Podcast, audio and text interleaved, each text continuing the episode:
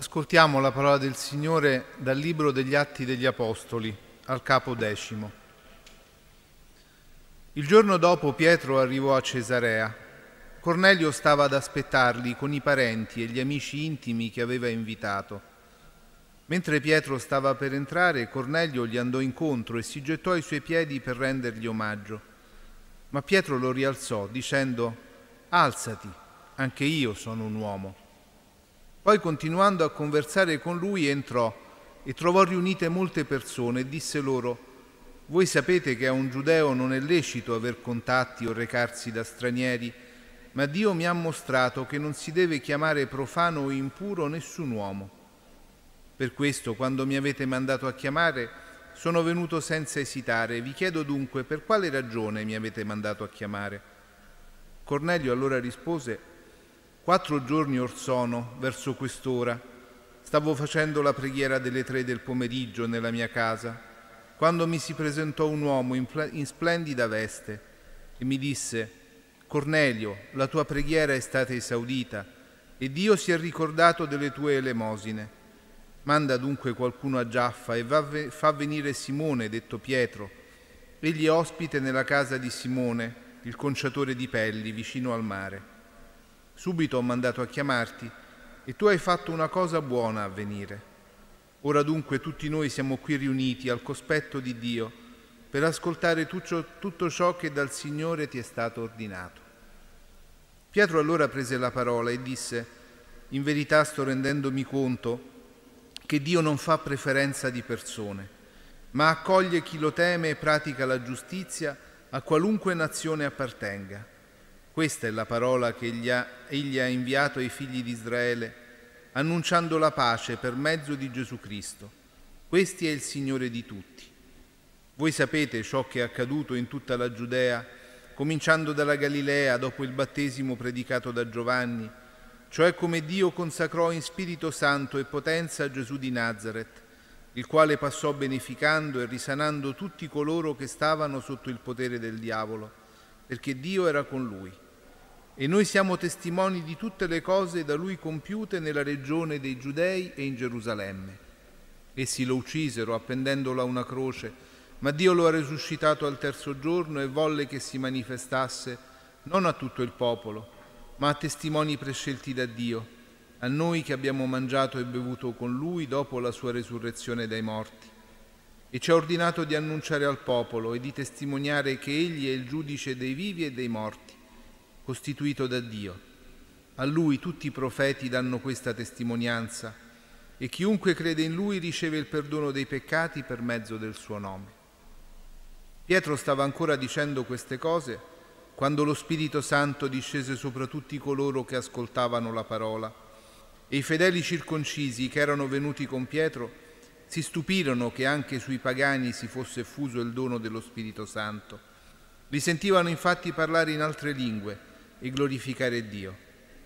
Allora Pietro disse, chi può impedire che siano battezzati nell'acqua questi che hanno ricevuto come noi lo Spirito Santo? E ordinò che fossero battezzati nel nome di Gesù Cristo. Quindi lo pregarono di fermarsi alcuni giorni. Questa è la parola del Signore.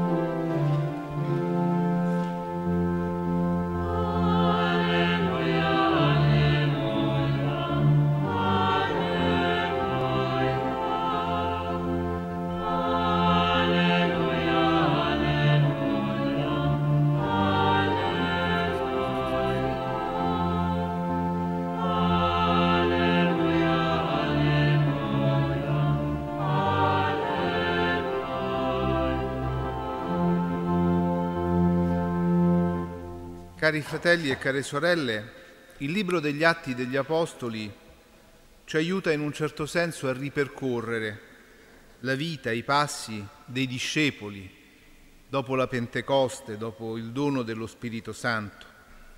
E c'è una moltiplicità, una ricchezza di incontri che caratterizzano la vita di quella comunità. E ogni incontro che i discepoli fanno diventa occasione per annunciare il Vangelo al di là del proprio piccolo mondo. È ciò che accade a Pietro nella casa di Cornelio, soldato romano, straniero, per cultura, per religione, completamente distante dalla vita e dal mondo dell'Apostolo. Il Vangelo non è per un gruppo scelto di persone, ma è per ogni uomo. Il Signore non si preoccupa solo del suo vile, del suo gruppo, ma manifesta in tutta la sua vita una preoccupazione, una cura larga verso tutti, in particolare verso chi è tenuto ai margini, verso le persone considerate più distanti. E in Cornelio possiamo riconoscere la vita di tanti uomini e tante donne che in fondo si sentono lontani dal Vangelo, distanti da una buona notizia, uomini e donne in ricerca, che non sanno a chi affidare la propria sete di felicità, di senso della vita, di amore, uomini e donne che sono tentati dalla tristezza, dalla solitudine, ma che però hanno nel cuore una preghiera che il Signore conosce ed esaudisce. E questo ci interroga perché quanto la nostra preghiera della sera in fondo è chiamata ad incontrarsi con questa preghiera larga di un mondo che è oltre noi stessi e quanto ogni incontro che facciamo nella nostra vita può essere la risposta del Signore a tante preghiere nascoste e inespresse di uomini e donne che cercano un senso nella propria vita. Cornelio può considerarsi in fondo un uomo forte, realizzato, è un militare romano, ma vedendo Pietro si getta ai suoi piedi. È il gesto di un uomo fragile e in ricerca. È un uomo come tutti che si toglie la corazza delle proprie difese e delle proprie paure. E Pietro solleva quell'uomo dicendo alzati, anche io sono un uomo. E qui vediamo che lo spirito della Pentecoste ha aperto gli occhi di Pietro e lo ha portato a riconoscere in Cornelio non uno straniero, ma un uomo. È il primo riconoscersi tra uomini così distanti, è il riconoscere la comuna umanità che porta in fondo Pietro a varcare la soglia di quella casa. E quanto bisogno c'è di questo spirito, fratelli e sorelle, perché gli uomini tornino a riconoscersi tali in un mondo che è diventato a volte così disumano e ci rendiamo conto che l'origine di tanta violenza, di tanta ingiustizia, nasce proprio dall'idea che non si è uguali, che sia giusto fare differenze, distinguersi. E Pietro inizia il suo discorso nella casa di Cornelio proprio affermando questa verità profonda Dio non fa preferenze di persone. E questo ci colpisce perché in fondo nella sua semplicità ci mostra il modo stesso di essere di Dio. Aveva detto Gesù, siate perfetti, come è perfetto il Padre mio che fa piovere sui giusti e sugli ingiusti. Sì, Dio non fa distinzioni, non fa preferenze di persone come tante volte capita di fare a noi in fondo fare preferenze vuol dire mettere un limite all'amore e diventare giudice della vita degli altri a seconda del nostro metro di giudizio.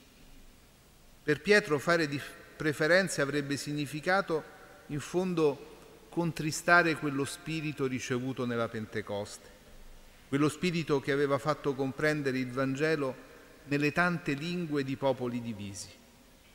E allora veramente il linguaggio dello spirito supera ogni barriera e Pietro quel giorno varcò una barriera importante, comunicando il Vangelo a uomini non circoncisi e per questo si lascia guidare dallo spirito della Pentecoste, per incontrare e comprendere la vita di Cornelio e della sua famiglia.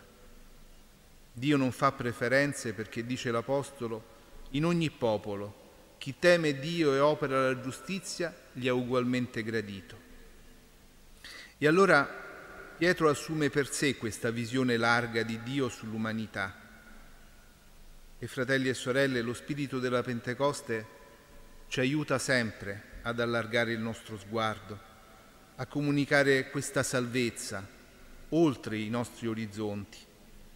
Lo Spirito riempie quella casa dopo l'annuncio del Vangelo e così sia ogni volta che comunichiamo la sua parola, senza fare preferenze, ma amando con lo stesso amore con cui siamo stati amati anche noi.